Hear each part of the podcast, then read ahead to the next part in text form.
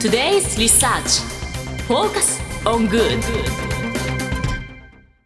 さて、ここからは、社会人ならこれだけは押さえておきたい、とっておきの情報を教えてもらうコーナー、Today's Research Focus on Good です。今日は、日本能率協会総合研究所マーケティングデータバンク情報コンサルタントの徳永翔太さんにお越しいただいています。よろしくお願いいたします。はい、徳永です。よろしくお願いしまよすろ。しくお願いします。では早速、今週のテーマを教えていただけますかはい、今回のテーマはですね、バレンタインにしたいと思ってます。バレンタイン、えっ、と嫌です。なんでそのテーマは嫌です。 どうしてです 何かか嫌な思いい出やもうねが。、バレンタイン嫌な思い出しかないんですよね。私ね、全盛中学生の時にうんめちゃめちゃモテたんですよ。うわバースケットやってたんで。じゃあいい思い出じゃないですかあのね、で箱に段ボールいっぱいにもらってたんですよめちゃくちゃいい思い出なじゃんんですけど男子校に高校で移動した瞬間に、はいピタッと止まってそこからずっとゼロなんですえうわそこから本当にもうこの時期になるとこれはもう嫌だなと思って悔しさなんですかねもらってたからこその寂しさみたいな、もうだからちょっとあんまりこうテンションは上がらないですけどこのバレンタインなんですけれども、 この制度はいつから始まったもあのあ確かにそうですね。あのまあそもそもの起源はまああのローマ帝国ですね。あのバレンティーノ司教ってそんいうな前な んですかあのバレンティーノ司教っていう方があの、時の皇帝が、はいあの兵士の結婚禁止って言って。それに対してこっそり結婚を許してたんですけどはいその方にちなんで16世紀頃からですね、まあ、愛の告白をする習慣としてあの始まったと言われています。すごい歴史が意実は外に意外にあるん ですねはいああその頃からチョコレート渡してたんですかいいえその頃はですねやっぱりこう、まあ、ノートを交換する習慣であったりとかですね、まあ、そういうのはいろんなものが混じってるところだったんですけど、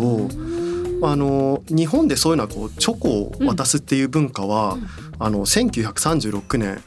あの神戸のモロゾフが始めたらしくてですね。えー、そうなんですね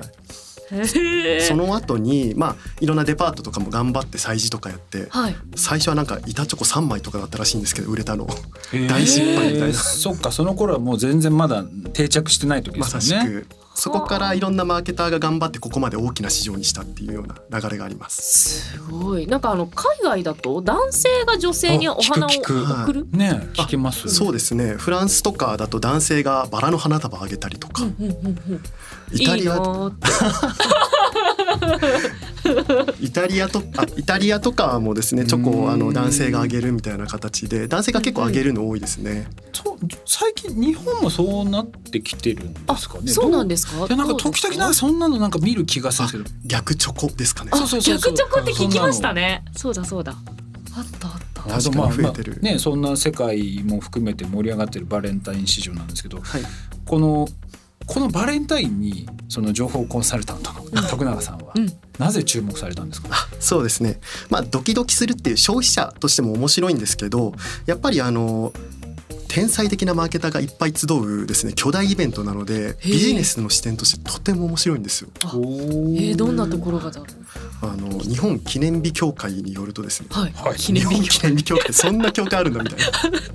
なあのバレンタインって2021 2年ですねあの市場規模が1175億と言われていへてで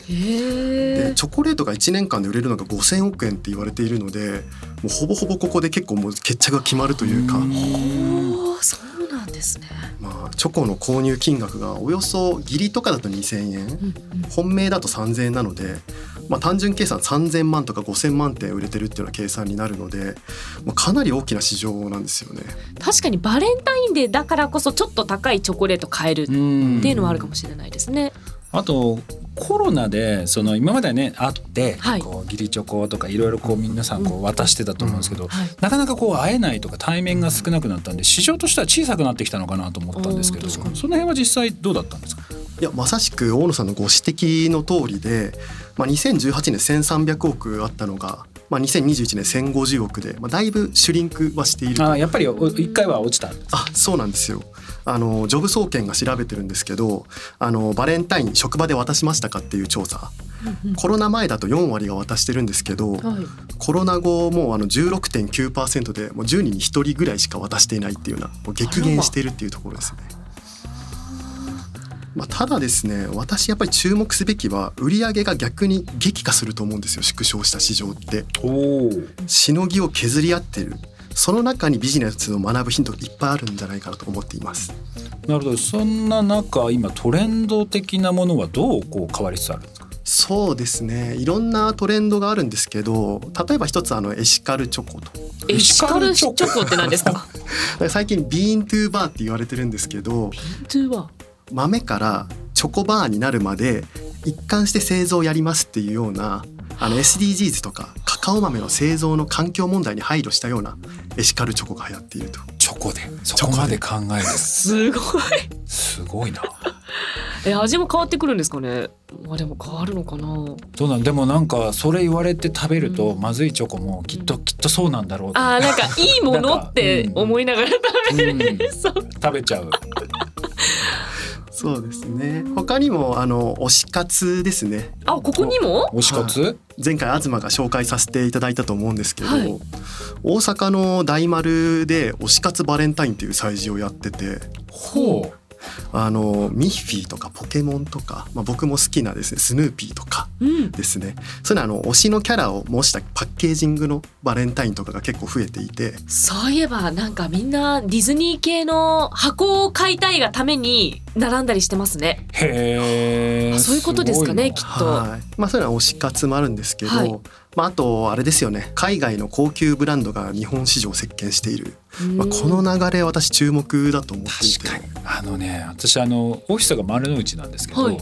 バレンタインのシーズンになるとめちゃめちゃ人並んでるんですよへえなんかね近くに高級チョコのなんかお店があるみたいで、はいみんななんか1時間とか2時間並んで買ってるみたいなんですようわめちゃくちゃ並んでますよね。確かにああいう傾向って私もだから6年ぐらいずっと丸の内にいましたけどここ最近かもしれない3年ぐらいうんその前ってあんまなかった気がするだってどどうだろう現役時代アナウンサーの時とかってはいなんかそういう高高級チョコありました、あでえーも出始めの頃あっかたな、のかなあでもそういう催事みたいなのはよく行ってましたね私うーもんだから今それが変わりつつあって高級志向の傾向が徐々に出てきてるという感じなんですか、まさしくですね、大野さんがおっしゃった通り、ここ3年、あのピエールエルメですね、あのカタカナ表記のピエールエルメエルメとか結構見るようになりませんでした。ああ見るえどれどれわからない丸の内にもある、へー はいあるある2021年からそういうのが増え始めていて、まあ、他にもピエール・マルコリーニとかジャンポール・エーバンとか、まあ、いろんな海外の高級ブランドがもうやっぱりいろいろ売れてるんですよね拡大してきている。それが大体3年ぐらい前ぐらいのですね。俺すげえなすごい俺さすげえがなさすがやっぱりちゃんとね市場の動見てきるをちゃんとウォッチしてるってやっぱ大事なんですよ大事うん すいませんあいえいえ。へえそういう高級志向になってきてるんだはい。でもそんな高級チョコ買ってだ誰にあげるんですかやっぱ本命の人うんにあげるんですか、えーっとですね、なぜ高級志向になってきてるのかというと、私ヒントはご褒美なんですけど、ご褒美はい、あのハースと婦人画報社っていう、まあ、これもなんだって感じです、そういうようなところがですね調査を行ってるんですけれどもあの2023年、まあ、相手にあ購入する予定金額ですね、であの聞いてるんですけど、はいまあ、職場とか友人が2,000円ぐらいうんで本命が3,081円おおでなんと1位が自分3,329円っていう自分なんだ自分本命よりも高いみたいな。 なるほど自分にチョコを自そう分でな買うんんでだすよ自分のために買うっていうあでもへ私の母親いつもチョコレートをバレンタインデーになると買いに行きますえへえ自分に誰に渡すでもなくやっぱりコロナでコミュニケーションが減ってきているのでやっぱり自分を大切にするっていうところで自分市場結構大きくなってきてると思うんですよ。はあすごいそういう形になってきてるんですねはいじゃあそれに合わせて企業もやっぱりマーケティングとかうんその商品開発っていう動きも今変わりつつあるっていう感じなんですかまさしくその通りですね私注目してる企業がゴディバなんですけど、はいというのがあの2022年、まあ、去年ですねはい私あの高島屋であのチョコレート見に行って私もウォッチング好きなのでですねでそこでゴディバの広告がすごいあの興味惹かれたんですけど、はい書いてあったのが「私にもあげる」っていうふうに書いてあってへえすごいいいフレーズ書いてあるんですよ。この1年私たちは誰かのために自分のためにいろんなことを頑張ったと。確かに。我慢をたくさんしたとうん。だったら頑張った自分にもちゃんと伝えよう私にもあげるって書いてあって素敵だな。私は好きですね。うんその広告い。やーすごいですねこういう広告が出るようになってきてるっていううんまあだいぶなんか本当に市場が変わってきてるのかなっていう気がしますね2023年になると自分へのご褒美がプラス400円なんですよ3300円が2900円からですねなのでゴディバって先んじて1年前からそういうような商戦仕掛けてきてるんですよねすごいわ。なのでやっぱりあのかなり先んじてマーケティングをしている企業なのですごい注目だなというふうに私は思ってます確かに。もう一つだけ、はいすいませんゴディバは好きなので あのゴディバ面白かったのが2020年ですねあの注目したもう一つの理由があのコラボを覚えてませんかコラボ。あのマクドナルドとゴコラボしたじゃないですかあ飲んだホットチョコあえ飲みました飲んだ飲んだあ、全然知らなかった。あれ確かに急になんかコラボしてへえ。やりましたねマクドナルドでゴディバ飲めるんだっていうのツイッターでも確かにバズってですね、でも飲めないみたいなのも出てきたりとかあ、もう売れ売れすぎちゃっ売たってこれとすでぎすちゃか。って、あらま。はい、それっていうのはこの要は自分その高級チョコをはい売るための付箋になる、まさしくそうなんですよ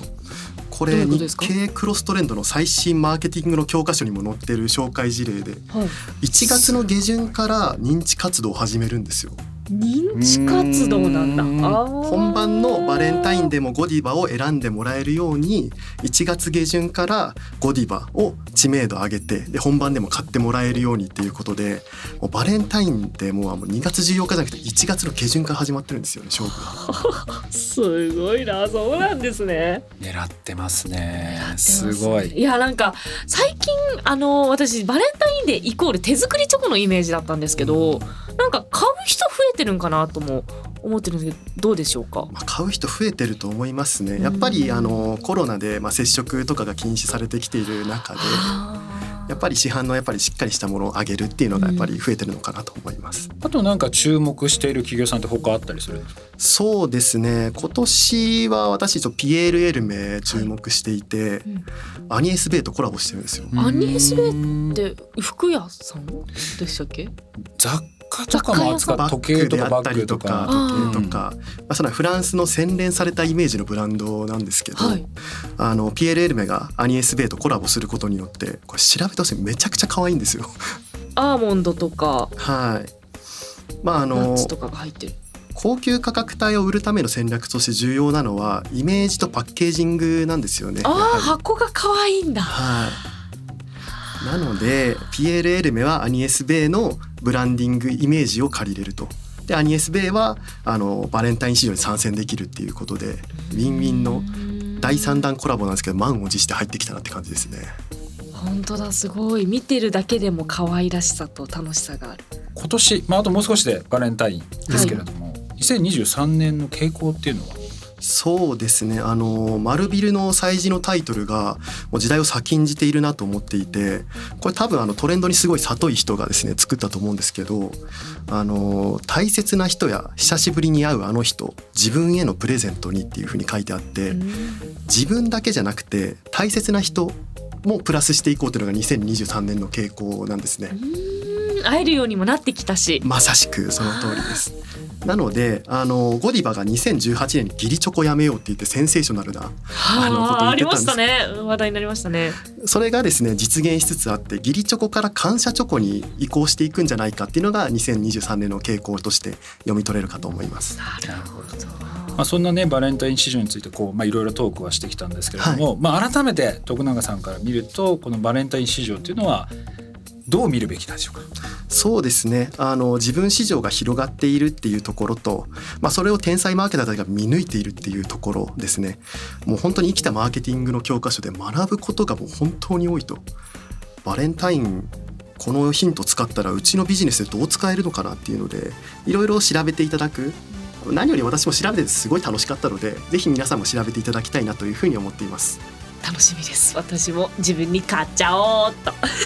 徳永さんありがとうござあいりがまとうごし。ざいましたた以上トゥデイズリサーチフォーカスオングッドでしたそれではリスナーの皆さんいってらっしゃい This program was brought to you by 日本能力協会総合研究所